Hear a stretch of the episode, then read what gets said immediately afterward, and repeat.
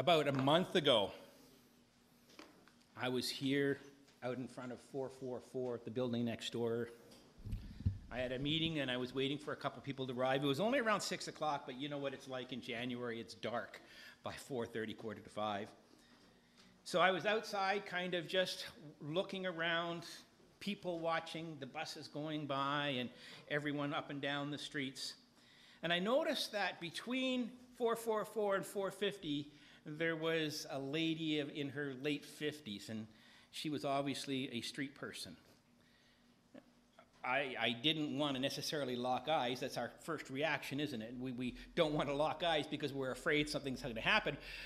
But it happened anyways because she saw me, and all of a sudden, the, the muttering, the, the, the, the things that she was just doing with her hands and standing there, it, she just focused on me and she started yelling.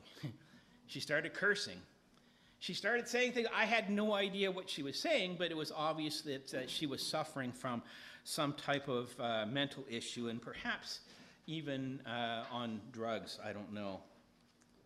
But she was erratic and clearly angry.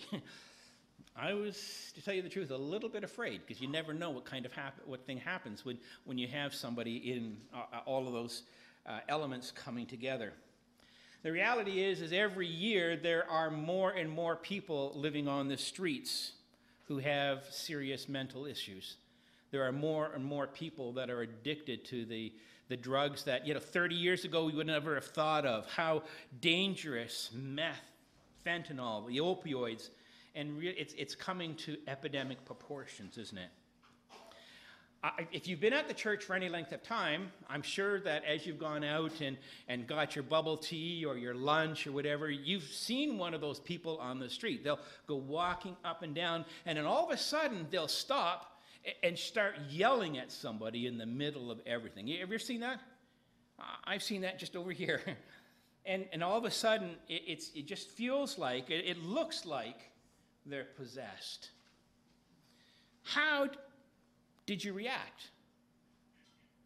How would you have reacted when Jesus comes into the temple and shares the truth of the gospel of Jesus Christ? So, how would you have reacted if you had been there that day in that very scene that Virginia just read for us in chapter 1 of Mark? I mean, Jesus comes into the temple. His preaching is, is different, it's new, it's vibrant, it's powerful. People are stunned by what he has to say. And, and then immediately, a man who is obviously possessed by a demon comes and speaks to Jesus. We don't know if everyone heard or not, but Jesus casts him out with a simple word. Now, let me be clear there is a clear difference between talking about troubled people on the streets downtown Toronto, mental illness, and, and drug addictions. Because what we see here in Mark chapter 1, we're told very specifically this is demon possession. So, this is not what we would see outside here this morning. Um, but it does raise a challenge for us. How do we differentiate between the two? What's the difference? I mean, our world would just say, well, what you understand as what happened in the Bible is simply the problem of psychosis or problems of people today. It's nothing more than that. And that's why it's important for us to, to think about what's going on. That the first thing that Mark records in the ministry of the life of Jesus is the healing of this demon, or sorry, the, the exorcism of this demon from this man. And these are the questions that we're going to get to this morning. What's different here? And, and why do we need to understand it that way? Do we have the PowerPoint? Great, thank you. I'm just going to leave it there for now. Now, last week we, we saw how uh, Jesus calls the first four disciples. They're, they're simple fishermen but he promises them that he's going to train them, he's going to show them what it means to be fishers of men. So they're to walk with him. We, we also saw that they are representative of us. their calling, the lessons that they learn as we read through the Gospel of Mark, are lessons that we need to understand and appropriate for ourselves because we too are disciples of Christ. So that's the backdrop of, of where we're coming. We're moving into this with the understanding that these first four disciples are walking with Christ. And he immediately, as they get to this, this small town of Capernaum, he goes into the temple and he preaches with great authority. Now, Capernaum is a, is a large town, maybe even a small city. It's on the northwest side of the Sea of Galilee. And interesting thing about it, it is about as far away from Jerusalem as you can get and still stay within the province of Galilee. This is the place, Capernaum, where it's going to be his home base for the rest of his life, for his ministry. This is going to be the center of his ministry. It's about as far away again as you can get, but that means that for Christ, he can teach and he can preach without the, the, the political leaders, without the religious leaders breathing down his neck. And as soon as he arrives, they immediately go to that synagogue and preach. Mark doesn't tell us the exact content of the sermon, but we know from verse 14 it must include at least this The time is fulfilled and the kingdom of God is at hand. Repent and believe in the gospel. When they heard these words, the people, they weren't simply amazed, as our ESV translation says. They were dumbstruck. They were in shock. They were in panic. They'd never heard anyone preach like this before. They were dumbstruck because the teaching in the synagogues was done by laymen, people like yourselves. You'd come to church and you'd get up and you'd stand there and you'd share something. They had no formal training. But beyond that, the teaching that you got in the synagogues was simply someone would read a text and then they would remind you, oh, well, Rabbi Hillel says this, or this is how we understand this in a, in a specific tradition of the law. There was never a new interpretation, there was never a divine understanding. It was simply regurgitating what some of the other rabbis would say. So they were dumbstruck by that, but they were also dumbstruck by the simple reality of how profound, how authoritative the message was. This could only come from God. This was a message that had an authority to it that demanded a personal reaction to it, not simply sitting in a class and taking notes. They were in shock, in panic, because if the kingdom of God has now come and if it's representative in Jesus Christ, then judgment was right behind. Now, Jesus didn't show any of the conventional training of any of the rabbis, yet he spoke with such gravity, he spoke with such wisdom, such understanding, such spiritual simplicity, such wisdom, such knowledge, such authority that it literally shocked them. It took their breath away. It forced them to, to deal with the understanding of sin, their their need of a Savior because there is an imminent judgment that's coming. Now, as far as we can tell, it seems that as soon as Jesus had finished this sermon, a man comes up to him who is demon possessed. And he's overwhelmed. If you read the English, you might just want to read it with a, with a, a normal tone. But this demon is yelling, it's shrieking. It's, what do you have to do with us, Jesus of Nazareth? Have you come to destroy us? Uh, I know that you are the Holy One of God. And so there is this pushback. He, he recognizes that Jesus is the Holy One of God. He recognizes that Jesus is the one who has just defeated Satan in the wilderness. And if the kingdom of God is truly coming, if the kingdom of God is now standing before him, then judgment is coming upon him even now. Now, notice that he says us. What do you have to do with us? Have you come to destroy us? This is not simply one demon speaking. He, he's speaking as a representative. There is a, a legion here. So Mark's saying this is, again, this is not a one off. This is a power encounter between two kingdoms the kingdom of God, represented in Jesus Christ, and the kingdom of Satan, now represented in this demon. The demon recognizes that Jesus is the Messiah, even if the people can't. And he knows that the kingdom of God has now come.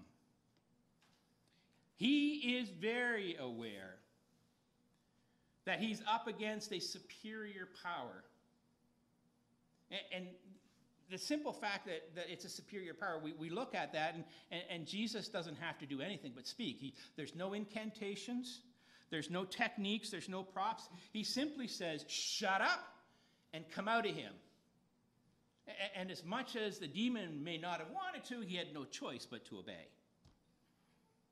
As we read these verses, I, I, we can't help but see the display of power and authority in Jesus' teaching and in his rulership over the spirits. That, that's the whole purpose of this, to see the authority of Christ.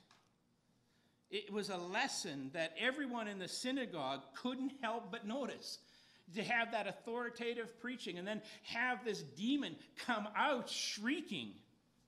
It was also probably the first most all important lesson that the disciples had to now learn. The kingdom of God has come. Even in this little backwater corner of Capernaum, it's coming. It's calling men and women to faith, to repentance. It is a proof and a sign that Jesus has indeed defeated Satan in the wilderness. It is a sign that the kingdom of God not only has come, but is now starting to roll back the kingdom of Satan. And it will continue to do so until God's plans are fulfilled. no wonder the news and the fame of everything that they saw that day spread throughout the land. This is really powerful stuff. Now, the idea that someone can be demon possessed or under the control of a demon, of an evil spirit, it's, it's something that's known in the Old Testament. Virginia read 1 Samuel 16. That is a place where we actually learn very specifically that the evil spirit was sent by God to torment the king. But this is the only reference I know of in the Old Testament that speaks of someone actually being possessed. When we come to the New Testament, we see it in the book of Acts and we see it in the Gospels.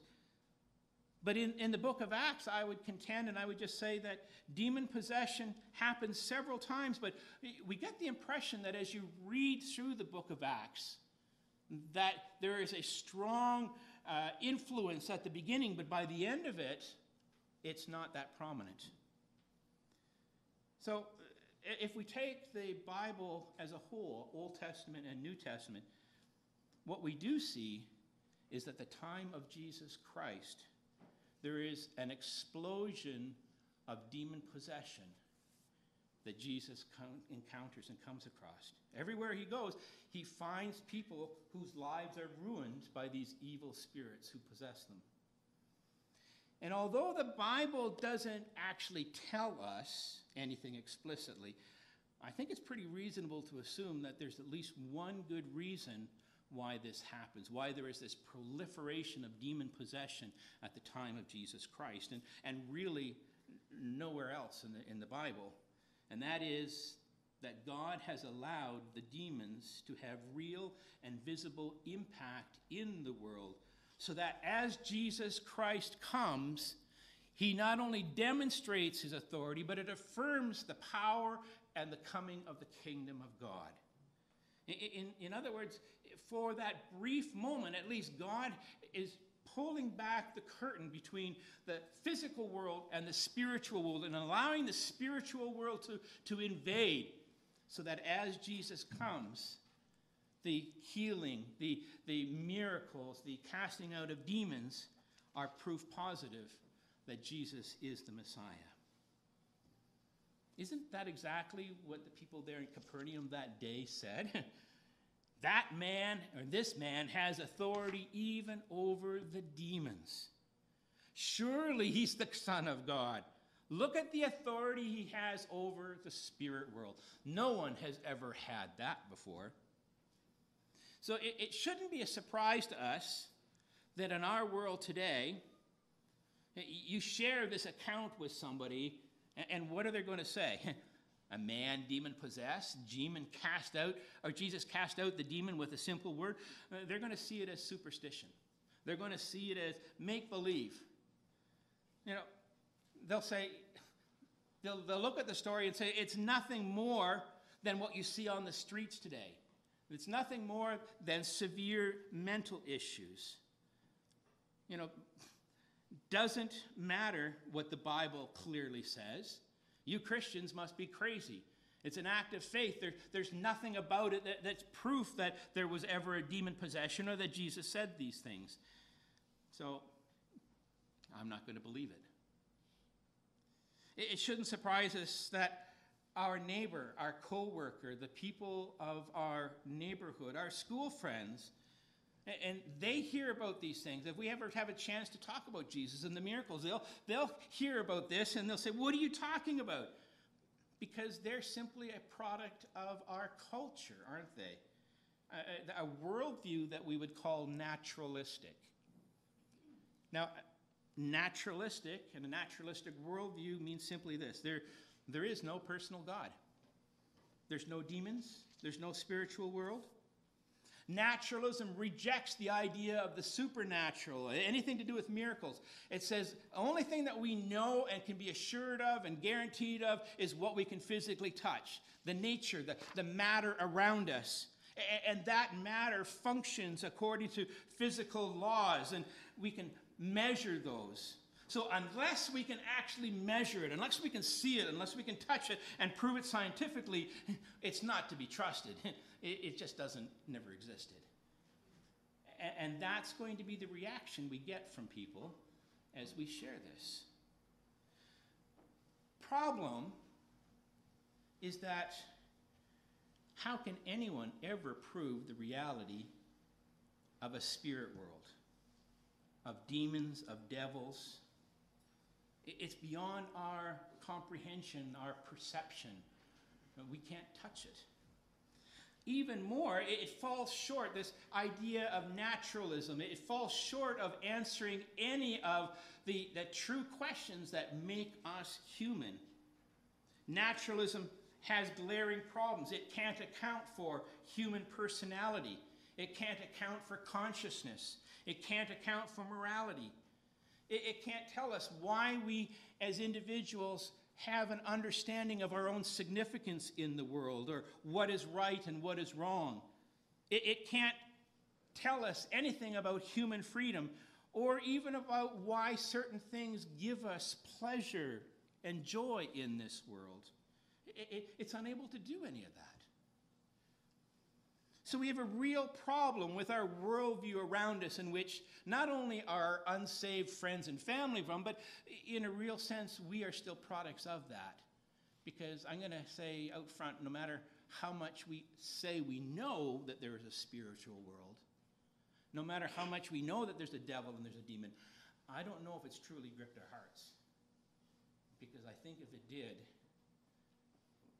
we would have bigger concerns on our on our plate than simply what kind of car I'm going to buy, what kind of job I'm going to look after or seek after. So we have the, the problem of the spiritual world, but we need to also understand that the Bible doesn't really give us a lot of details about the spiritual world and about the devil and demons in particular. It's a, it's a subject that's mysterious, that's cloaked from us. Think about the things that we don't know about the text this morning. What don't these words tell us? Well, how did this man become possessed? What did it mean that he was possessed? How did that possession affect him? Here's one. If he was possessed by the demons and the people in the synagogue knew that, how did they even allow him into the synagogue? How, how was he a part of their fellowship? Where did the demon go after he fled from the man? What was the man's life after? We don't know any of these details. The one thing that we are sure of is that Mark is not interested in giving us a whole lot of glorious details about this spiritual world around us, and, so that we get uh, fixated on that. He wants us to see Jesus. And he wants us to see the authority Christ has over this unknown or unseen spiritual world around us. We know from other places in the Bible that the spirit world does exist. We know from other places in the Bible that spirits exist, but not only that, that evil spirits exist. Satan is real, and he has demons. There is an antichrist. There are many antichrists. And we know that there was for at least some time recorded in the Word of God a time when God allowed these spirits to possess people. Now, as Christians, we believe these things because the Word of God tells us. And there are actually some churches, some denominations who have trained pastors who specialize in demon possession. Some of these churches are simply a little more charismatic than when we are in our understanding of theology. Some of these churches, we would say they're not even evangelical, they're kind of out to lunch.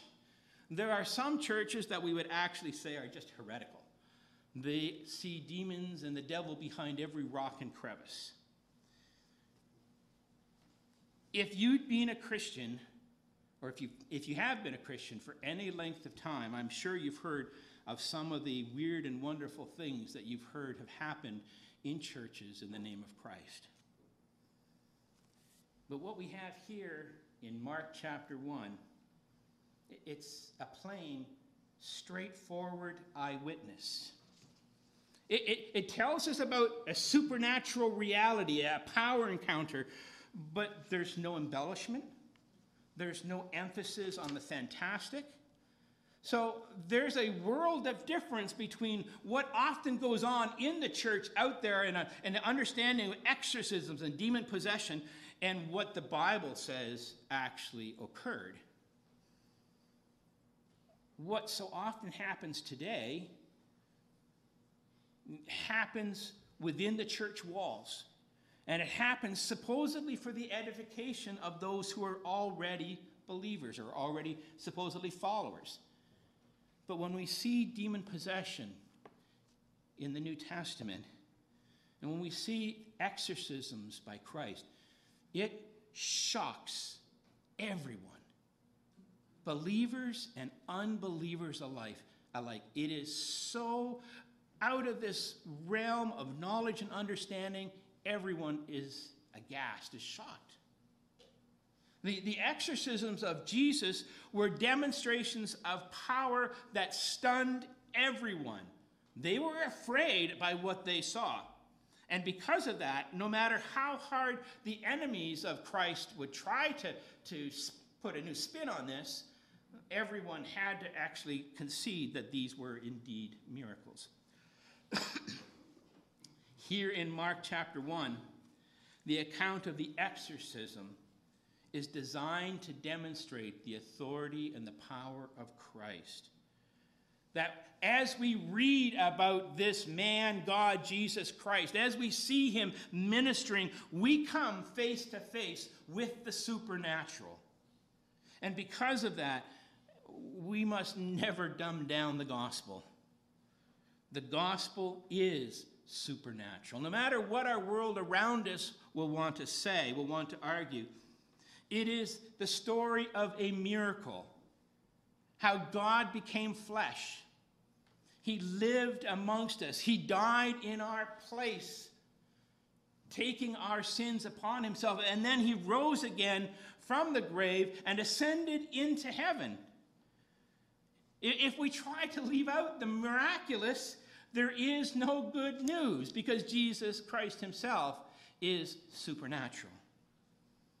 And that's a good thing for us to remember. as we engage with people around us, we can't explain some of these things. All we do is by faith demonstrate this is the power of Christ that is in me. And I think that's important, especially for you university people, because you are in the hotbed of learning of this naturalism. Everything that you're studying is fact based, it's science based. If you can't touch it, don't believe it. And I think that's probably also one of the reasons why we have such a large drop off of faith as people go to university. They're challenged by the world around us, by the philosophy of our culture, and they have no answer.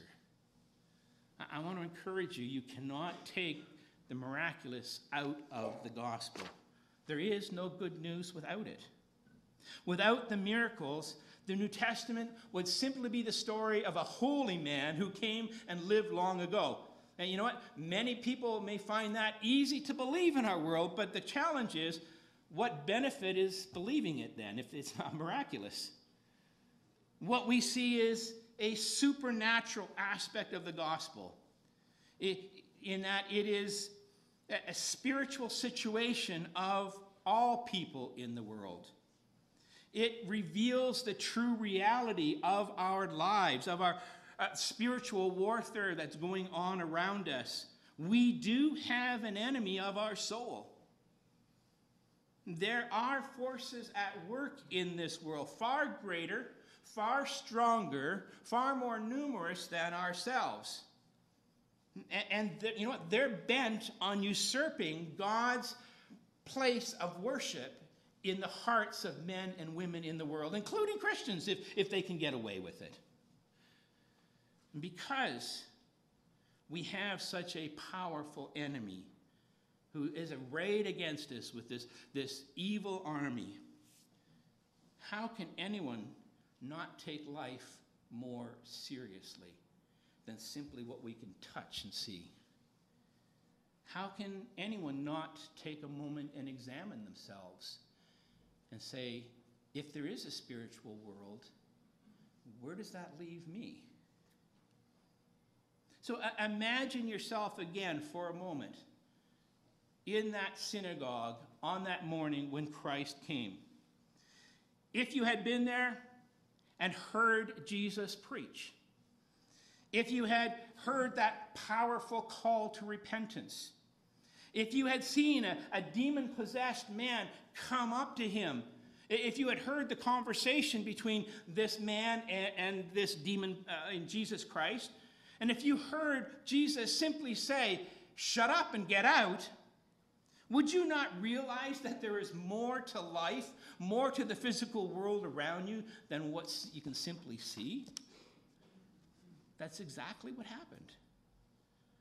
And then, once your eyes have been opened to that truth, would you not begin to see the world differently? Recognizing that behind the, the great movements of this world, Satan and his minions are at work would you not start to connect the dots and think the evil that we see in this world, the ugliness, the famine, the wars, the atrocities, the cruelty, can, can we not start to say there must be a demonic reality behind all that? Here's the thing in the Gospels, demons are one of the greatest demonstrations of the reality and the power of evil and sin. Sin when it's unconstrained by the grace of God. When the devil actually takes control of a life in the New Testament, he doesn't bless, does he? he, he never has the, the, the desire to make someone's life better. He destroys it, he makes it miserable. He gives them despair so it's overwhelming that they actually go out and they live by themselves and many of them try to harm themselves. No it, it, there's no one ever in the bible who is thankful that they were possessed by a demon. Think of it this way. Demons and the devil are persons that we can read about that we see in which sin has come to full flower That's why demons have to disguise themselves as angels of light. If we ever got a glimpse, if anyone in the world, Hindu, Buddhist, doesn't matter, if anyone ever got a glimpse of the true hatred, of the evil that was them, they would flee in terror.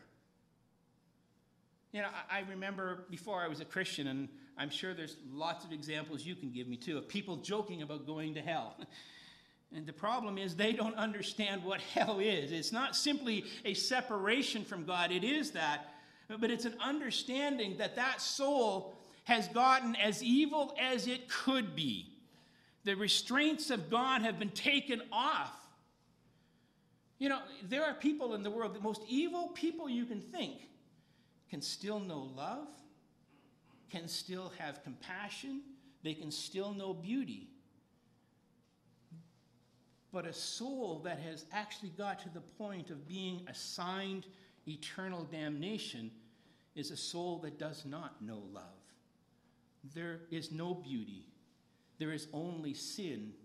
And, sin has got to the point where it is as sinful as it could be. The grace of God constrains our sin. None of us are as evil as we could be, and yet after that judgment, that place of eternity is a place where our soul will be as evil as it could be. And that's where it's going to be. There will be no love, no friendships, no joy, no beauty, simply evil. It is a place where men and women become morally and spiritually like the demons, only full of evil, not knowing or having any good. That's a tough thing to think about. The, the, spirit possessed man we have here in chapter 1 of Mark was already in hell. Think of it this way he was already in hell as far as anyone alive could ever be because this demon had so possessed him and had total control over his life. His life was a living hell. And that's what makes this account so marvelous for us. Jesus came into the world. He speaks with authority. And he delivers the man from a power that he had no control over. What was impossible for the man to do himself was not only possible for Jesus Christ, it was easy. All Jesus said was, Shut up and get out. And the demon fled. Eh, this is the same in, in, the situation of demon possession in all of the Gospels and in the book of Acts. It, whenever we see Jesus actually encountering a demon and, and exorcising, he does it effortlessly. The demons are always outmatched.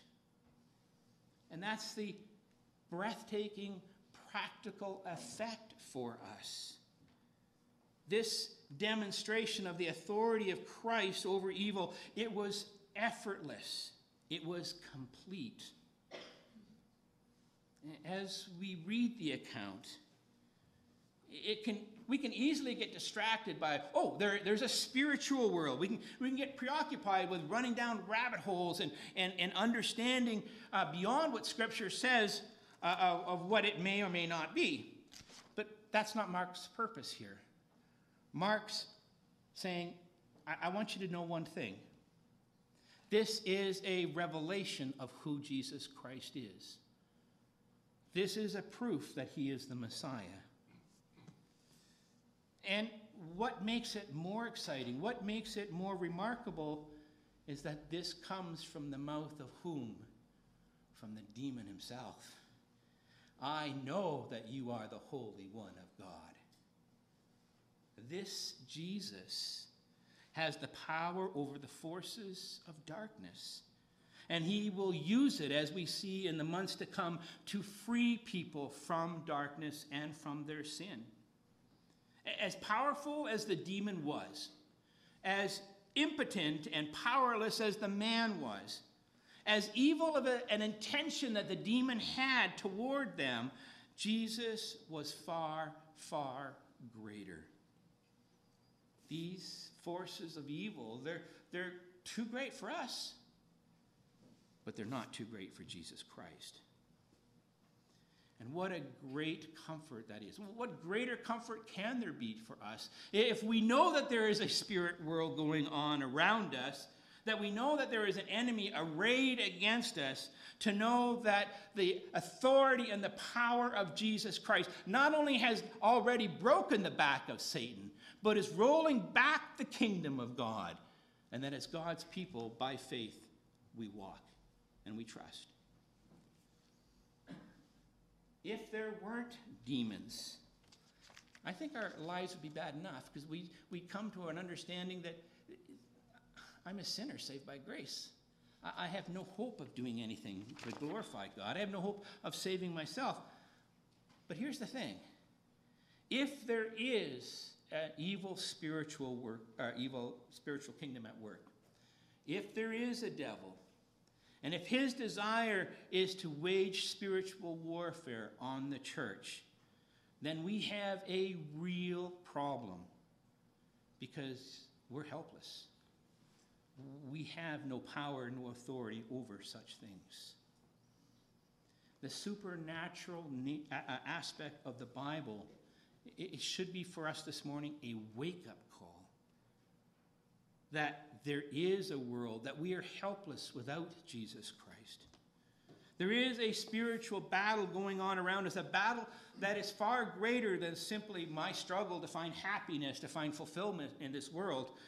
There is a, this army against us, an army so strong that we need a champion.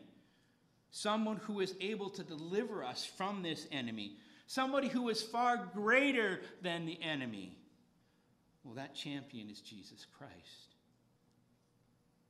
And so, for those who do not know Jesus as their Lord and Savior for this morning, I think the important thing to grasp is to, to understand that you are helpless before this evil spiritual world that the Bible tells us does exist.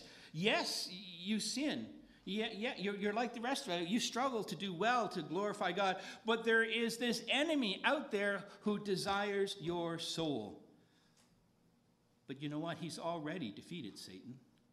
He's already, over the cross, brought uh, the ability to, to know God and to be in right relationship.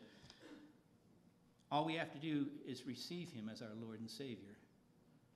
So I, I pray that even if you're not totally convicted of your sinfulness before a holy God, the very fact that there is a spirit world out there that desires to do you harm will draw you to Jesus Christ. Because he has already defeated Satan. And as we've seen this morning, that power and authority has been demonstrated over the spirit world.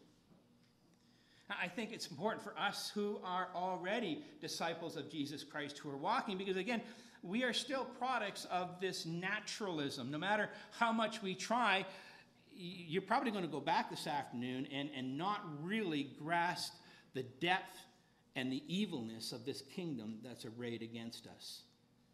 And if we don't, we're not going to flee to Christ. We're not going to seek refuge in Him. And here's the thing I'm sure that there are many of us who are struggling with, with various sins in our lives, whether they be pornography or gaming or whatever it may be. Jesus is our champion.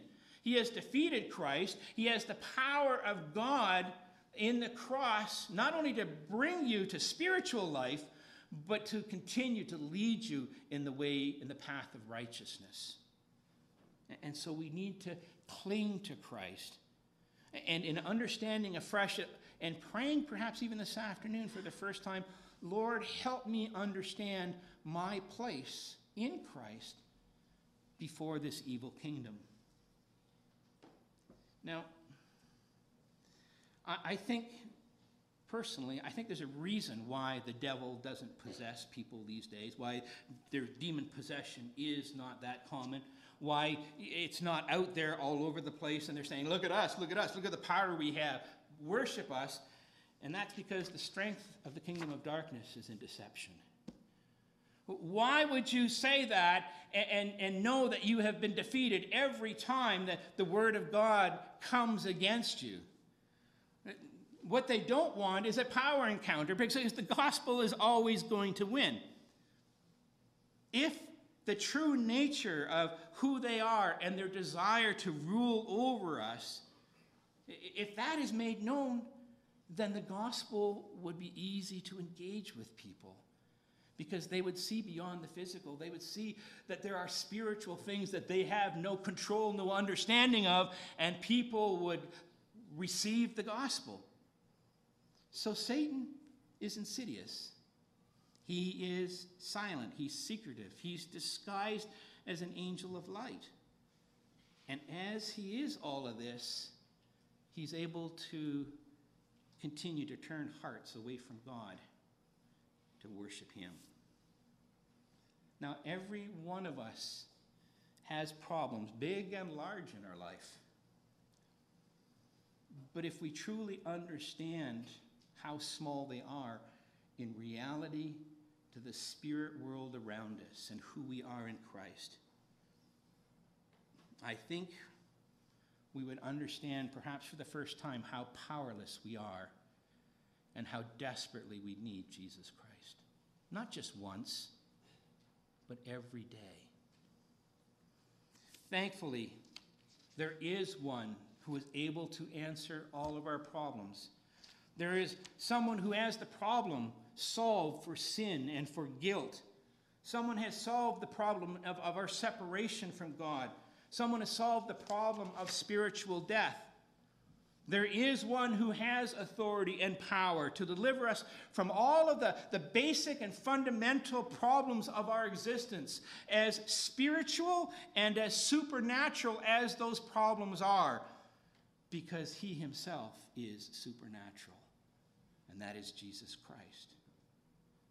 And I pray this morning that the Lord would impress upon us this one thing. Let us pray.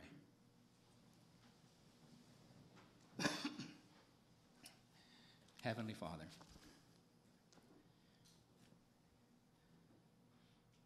oh, forgive us for